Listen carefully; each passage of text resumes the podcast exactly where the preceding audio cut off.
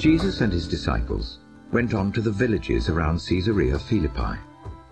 On the way he asked them, Who do people say I am?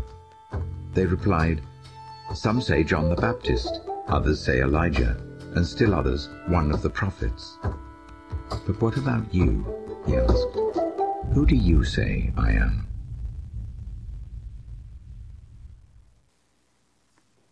Amen. It's good to be with you this morning. We are going to continue going through the book of Luke. We've been working our way through this for a couple falls and now winter, and so we we've been making our way through. But it's amazing to just go through it verse by verse, section by section, and discover God's word with you. Today, I'm I'm calling the sermon today the greater one, and, and you'll see why here. But I thought for a good example or just a good illustration might be um, something that's happened to me. I'll just share a story. Uh, maybe it's happened to you. I wish I could say this has only happened once, but it's actually happened multiple times. And it's when I've gone to the fridge. And I open the fridge and I'm looking for something, let's say ketchup, right? And I open the fridge and I'm like, there's no ketchup. Right? Hey, baby, is there any, do we have ketchup? Is there any ketchup? Yep, it's on the right shelf. I'm like, there's no ketchup. She walks in, you know, she's like, it's right here. You know, like, yep, right in front of my face, right? It's, it's amazing how sometimes it's like right there and you can miss it. And I'm like, how in the world did that just happen? And so I think that just gives us a, a little bit of a, as you'll see, looking at Luke 11, 26 through 39, what I'm talking about here. So let me read here Luke 11, the first portion, 11, 26 through 32, and then we'll jump into that. It says, As the crowds were increasing, he began saying, This generation is an evil generation. It demands a sign, but no sign will be given to it except the sign of Jonah. For just as Jonah became a sign to the people of Nineveh, so also the Son of Man will be to this generation. The Queen of the South will rise up at the judgment with the men of this generation and condemn them, because she came from the ends of the earth to hear the wisdom of Solomon. And look, something greater than Solomon is here. The men of Nineveh will stand up in judgment with this generation and condemn it, because they repented at Jonah's preaching. And look, something greater than Jonah is here. And so it speaks about it a couple times, just the greater one. And initially, you know, we see in the crowds are increasing. It's getting bigger and bigger and bigger. And most people would be like, yes, yes, right? We're gaining momentum. This is exactly what we want. Bigger, bigger, bigger, more people. And yet, Jesus kind of slashes that pretty quickly. We look back on verse 14, which was covered uh, this last week, and looking at, hey, why was it even getting bigger? Well, in verse 14, it talks about how he was healing a person who was mute, right? He had a mute demon in him. He cast that out and people were amazed. It says they were amazed. And so they started gathering. And it's pretty easy. You have a street performer, a guy playing some music on the corner or whatever, and right, if they're really good, you can gather a crowd pretty quickly. People come around. And if someone's healing people, doing some miraculous things, I don't think it would take much to be like, tell your buddy, call your friend, gather people, and all of a sudden you have a big crowd. It's right, the crowd's getting bigger and bigger and bigger. And a lot of times we think, Yes, bigger, right? More. And then Jesus says, This is a wicked generation. Right? If you want to cut a crowd real quickly, go there, right? This is a wicked generation. And so that's where he starts. And, he's, and, and so he says, Your guys' sin is right out there. It's wicked. It's evil. And no one, I get it, right? No one wants to be called evil. No one likes to be called wicked. I mean, nowadays we would rather kind of flaunt our sin and accept it, right? Just promote it. No one wants to be called wicked or evil. I, I mean, I don't either, but yet we know it intrinsically, inherently. You and I know our wickedness. We know, we're so familiar with it. We might not like somebody else saying it, but we know it. Even thinking about an atheist, right? If they have no, what's their moral code based on? I don't know. But they would still have things like, hey, don't kill somebody, don't steal, don't cheat them, right? They would still have this kind of moral code that they make up, and yet they break their own moral code. And so they even know, everyone knows that inherently we are born with this sin nature. And that's really the beginning of the gospel. Right? Because if I don't understand that I have a sin nature, if I don't see myself as a sinner, if I don't see my own wickedness, what do I need a Savior for? I don't need Jesus. I don't need Him. But when I recognize my sin, I also recognize my need for help, my need for a Savior. And so, as Jesus calls us out, people, some people respond. And they know that. They, they say, Yeah, Jesus, we, we need you. You are our Savior. And some just say, No. No, right? They reject him. Not you. We are looking for somebody else. We are looking for a different Savior. And he calls them wicked in this instance specifically because they keep demanding a sign. In Luke 11, again, as he casts out that demon, he then, you know, they're like amazed, but then they say, he's doing this by the prince of demons, right? By Beelzebub. They're like, calling him satanic. Your power comes from Satan. So he's doing all these signs, and then they call him evil. They call him satanic. And then they're saying, well, do another sign. Prove to us, right? Something more. I mean, what do, you, what do they want him to do?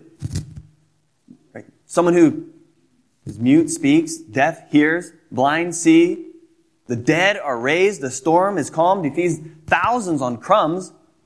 Like, what do they want? What do they want, right? They're not going to be pleased. There's nothing he's going to do that all of a sudden they're going to be like, that's a good enough miracle. Got it. Yep. You, you crossed the threshold now, are bad. There's nothing they're going to do. And he talks about this in Matthew 13 too, where he, he says, what do we say about this generation? He's like, we, we sang a dirge, you didn't mourn. We played a song, you didn't dance. There's nothing you could do. Right? There was no, nothing as a miracle, nothing he could say that was going to make him happy. It was like a, it was like a kid who wouldn't be pleased no matter what. And that's what he says. Because they continue to ask for more and more. And what he has done is never good enough. Dan, I'll quote Dan from last week, right? He says, miracles do not produce faith. And that's so true. You know, it's derived from Romans 10, 7, 10 17, where it's faith comes by hearing, right? And so that was our point. They could do anything they want. Whatever miracle it is, there's no miracle good enough that all of a sudden they're going to change their mind. Their hearts were hardened. They were just hardened, calloused towards God. But he does say, I'm going to give you the sign of Jonah. Right? That's going to be the final, ultimate sign, is the sign of Jonah. As Jonah was in the belly of a large fish for three days, got vomited out, goes to Nineveh, they repent, right? So just as that, he's saying, I am going to be in the earth for three days, and I am going to be raised from the dead, and I'm going to present myself to you, and I am the greater Jonah. I'm the greater Jonah. I am the greater one. He's going to come forward. And so he's pointing to himself that he is going to be the final, the ultimate sign, miracle that these people can continue to look for. His resurrection. And it is also the final, ultimate sign that we have today. We look back on that in history as the ultimate proof, validating the words of Christ that he rose from the dead. That is something we look for also. And then he, then he goes on and says, the queen, the queen of the south. This is the queen of Sheba. Talk, spoken of in 1 Kings 10. The story's in there where she just had this slight understanding. She heard of Sam, uh, Solomon and his wisdom and the kingdom and his knowledge and all these things. And just even at that, she recognized that this was from God. This was not just some smart man who's doing a good job managing a kingdom. This wisdom was different. It was from God. And so she packed up 1,500 miles. Today would be Yemen. Goes to Jerusalem. This huge caravan probably took months and months and months in an astronomical cost. But she knew it was worth it to seek wisdom. And she went and found Solomon. And all of her questions were asked. And all of them were answered. Actually, it says that she was left without breath. She had nothing more to say. She was so amazed at the wisdom of God. And so she went out and found that. In the Jews, right? They were looking in their spiritual fridge, right? They were looking and they were missing right what was right in front of them. Jonah or the queen, I mean, they had much less, much less to go on than what the Jews had. And yet, they sought out, they recognized what was in front of them. And that's what we need to do, right? We have to recognize what is in front of us. And it goes on to say in verse 31 and 32 that because they recognize they're going to stand up at the judgment of these men, of this wicked generation. They recognize the wisdom. They re- you know, the queen pursued that. She gained wisdom. At the sign of Jonah, the Ninevites repented. And yet, there's something greater, and they're rejecting him. There's something greater than Jonah, something, someone greater than Solomon, and they're saying no. They're rejecting what's right in front of them. They couldn't fathom that Jesus from Nazareth would be their Savior. And it's a pretty, it's a pretty sharp indictment to them because not only were they foreigners, right? They're Gentile pagans, and one was a woman, and they were the chosen people of God. Their pride was so high. They were so arrogant that they couldn't see their Savior that they've been looking for for hundreds of years. They didn't see him right in front of them. And so these pagan Gentiles are going to stand up symbolically and metaphorically at the judgment and condemn them off of much less. And so what, what do we need to do with that? What do we need to do? One is just a reminder, as believers, we have to look with our spiritual eyes there's so much going on around us in our world that we can get taken off course, we can get distracted, we can lose sight of what's happening.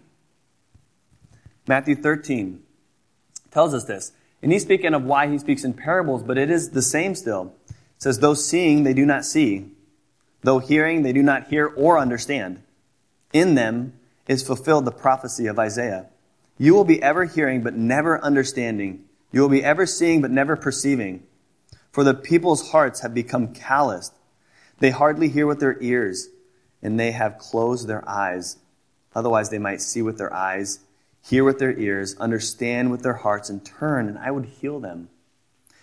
But blessed are your eyes because they see, and your ears because they hear. As believers, are we hearing and seeing what God is doing amongst us?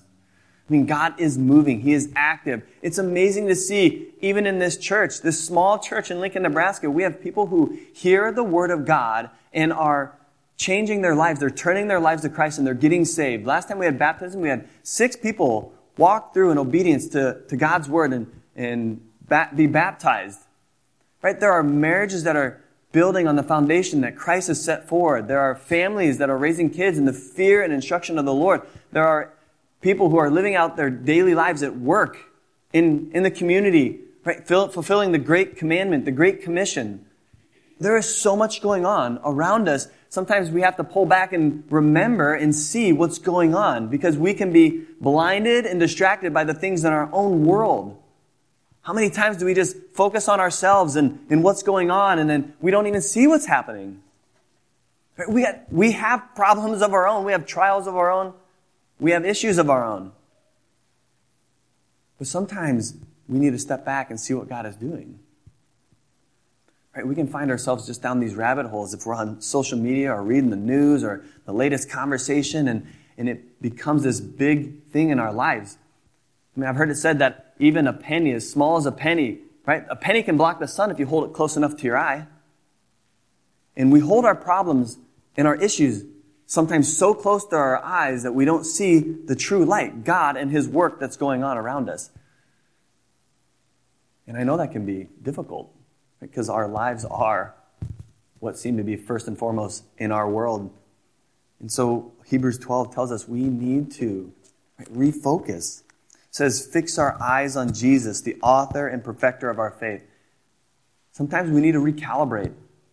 Sometimes we need to take a step back and look at what we're focusing on. Is it Jesus? Is it what He is doing? Is it the Word of God? Is it His truth, His promises?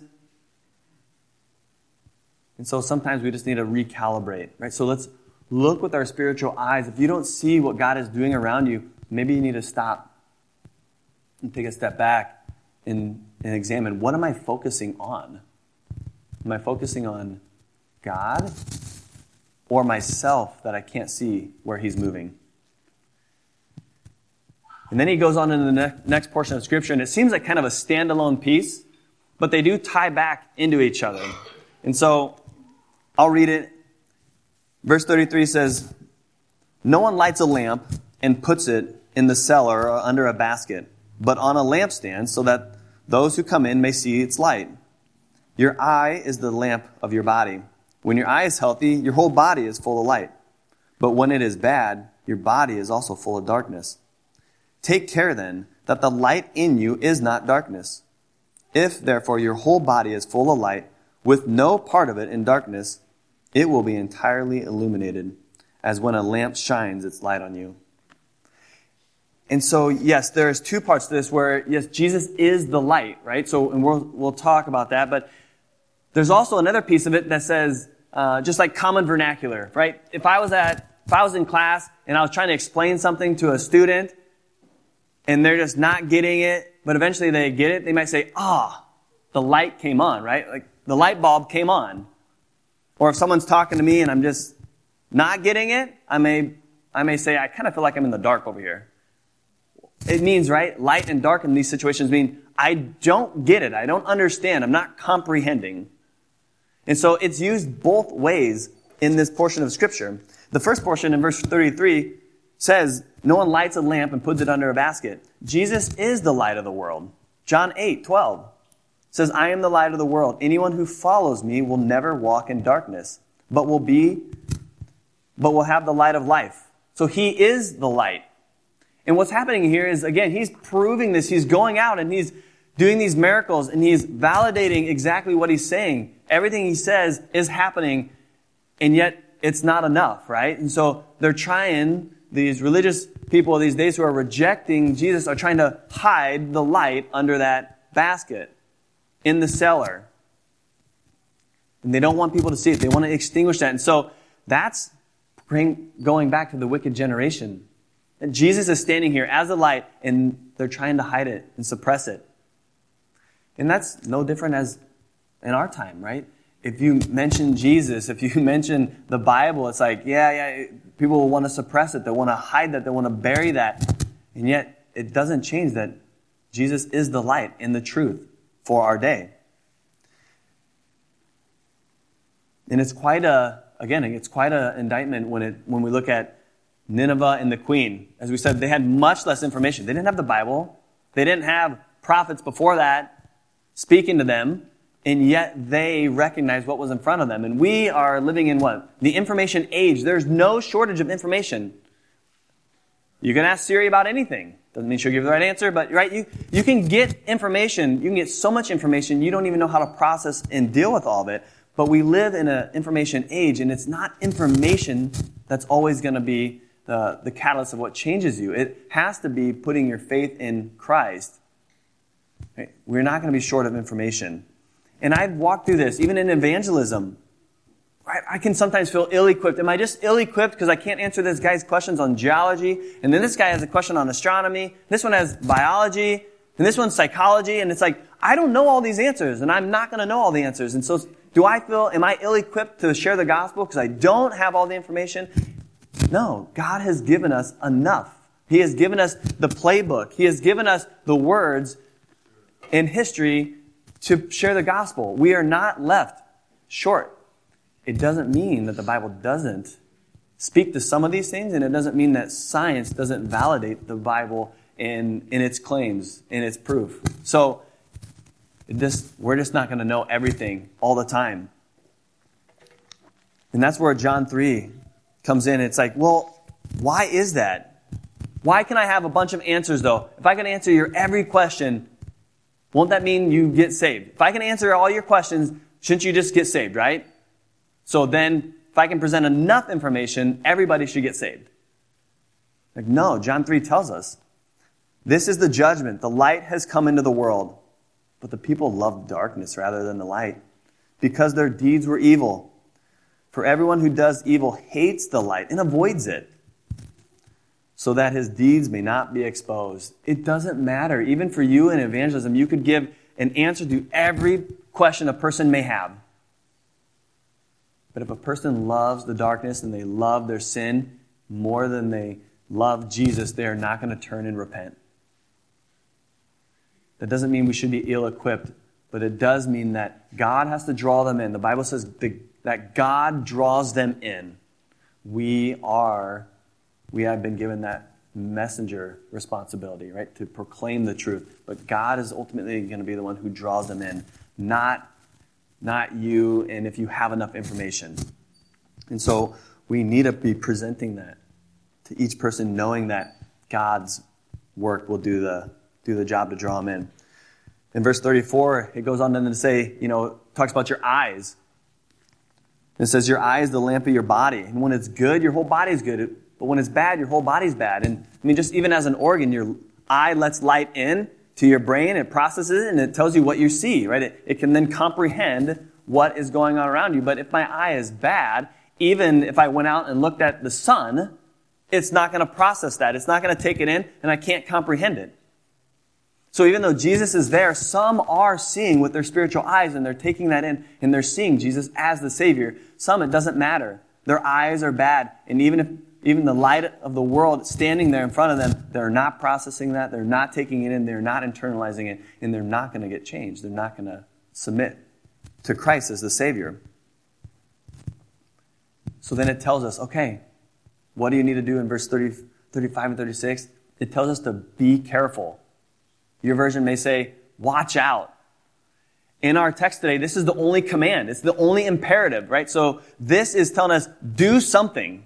It's telling you what to do, right? Take action here. And what does he tell you to take action from?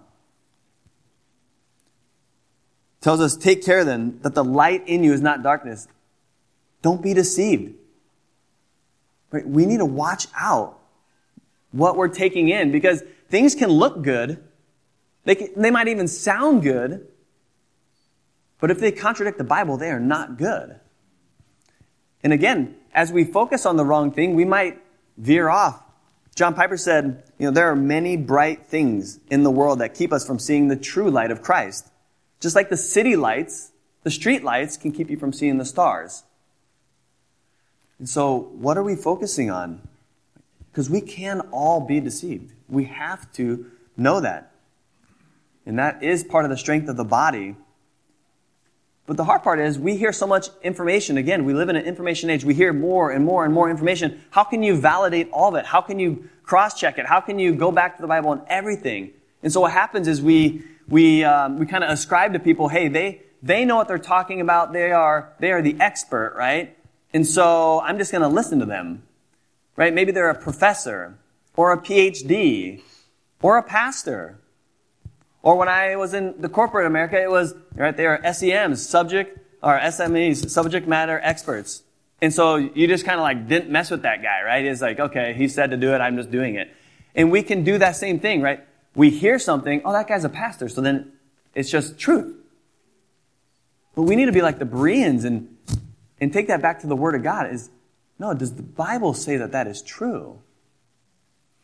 And I would say for me, this is, a, this is the most humbling thing ever to stand up here and, and teach the Word of God because there is a, a, a great humility in the fact that I am also proclaiming to you and you are listening. And I'm saying there's an understanding that we need to take from the Bible.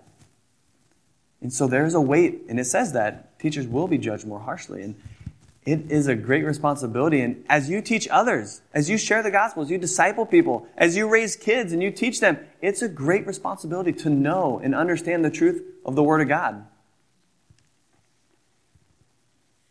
And this is the benefit of the church, right? Yes, we, we preach the Word of God and, and we are held accountable as a, as a team, even uh, to doctrine and to studying the Word and, and preaching accurately. But also in your own quiet time, are you reading the Word? Are you taking that in? Or in our community groups, this is where a lot of times, you know, it comes down into play is that our community group and our discipleship group, and we're sharing our thoughts. Are we helping each other? Are we pointing out Scripture? Are we leading each other back to the Word of God and, and helping us so we don't get off That's the benefit of the body of the church. Because Satan is the deceiver, right? 2 Corinthians 11:14 says, "Even Satan disguises himself as an angel of light." He wants to appear really great. He wants to appear um, really attractive. I'd heard an old preacher once say, you know, the greatest lie sounds most like the truth. It's just a slight variation. He wants to, he wants to appear like, yeah, that, that's good. And then just because we hear it and it sounds good, or it might feel good, or my feelings might agree with that, it doesn't mean it's truth. And that's his tactic. He wants to just deceive us a little, little by little. And that's why the imperative comes in to be careful. Because none of us are above being able to be swayed away. None of us are above being able to be taken off track. And so it is to be careful, watch out, hold each other accountable. What you read, what you take in, what you listen to, it matters. Right? We can think, oh, it doesn't matter. But it does because what we meditate on, what we think about, impacts what we do, impacts what we believe. And so we're called to be careful on what we do. And Satan is deceitful in a way that is really sly. Usually he's not going to just try to get you to do a 180 really fast because it doesn't work. You can identify that. You can recognize it really quickly. Oh, yep, got it. But what he wants to do is just kind of take you off a little bit. Like take you off course just a little bit. So a little bit here, and then tomorrow a little bit here, and tomorrow a little bit there, and then you start getting further and further away. You just, you start drifting away or believing things, and that goes downhill quickly. You've probably heard the example of, uh, you know, what one degree does over time. So, like if I was in the military and I was trying to launch a missile and I'm off by one degree, for every 60 miles, I'm off a mile in the wrong direction. Right? That, that's a big deal, right? I missed my target. And I think that's the same thing, except for, you know, I'm a finance guy, and so I would say, um, I would compare it more to like compound interest. Where instead of just a straight trajectory of one degree over time and it's straight, I'd say, you know, compound interest starts out, it goes up and up, and all of a sudden it gains momentum, and then boom, it skyrockets. It takes you to a place you never thought you would be. And so little by little, and then there you go. And so he wants to sway us. He wants to take us off course. I don't know if that's me or what, but it's staticky. So hopefully you guys can still hear all right. But it's taken us off course little by little. And again, the body of believers, right? We can hold each other accountable by ourselves. We're not designed to just run this race by ourselves. We'll find ourselves in a ditch real quickly. But, uh, but together, Right? When we, when we listen to the Word of God, when we discuss it in our community groups, when we talk about it, when we point each other out, uh, point each other to the Bible, we hold each other on course so that we don't drift. So, in light of that, right, hold fast to God's Word. Hold it in high esteem. Go back to it. This is where we'll find our truth. Read it. Meditate on it. Get in a community group where you can do a Bible study, where you can hold each other accountable. This is going to matter. In the local church, again, get engaged. Because showing up on Sunday morning is good. You hear the Word of God. You, you can engage on Sunday morning. But if it's not happening regularly throughout your week, then you're missing a big piece of how God has designed the church. A benefit to our own lives, a benefit to the community, a benefit to everyone around us, to our families. So embrace these things. They are a blessing to us. Right? The church, the word, hold tight to these. Amen? Lord, we just thank you for this morning. I thank you for your word, that you are the greater one. You are the greatest one. And we can rest assured in that. Father, we just ask that you would help us to watch out, to be careful, and that we would hold tight to your word, that we would know and acknowledge the truth and that we would not be deceived. Help us as brothers and sisters to, to help sharpen one another, to engage uh, with one another, to hold tight to the Word and to, into the life of Christ, uh, living it out in our families, in our communities. Um, Lord, we just ask that you would, you would bless us. In your name we pray. Amen.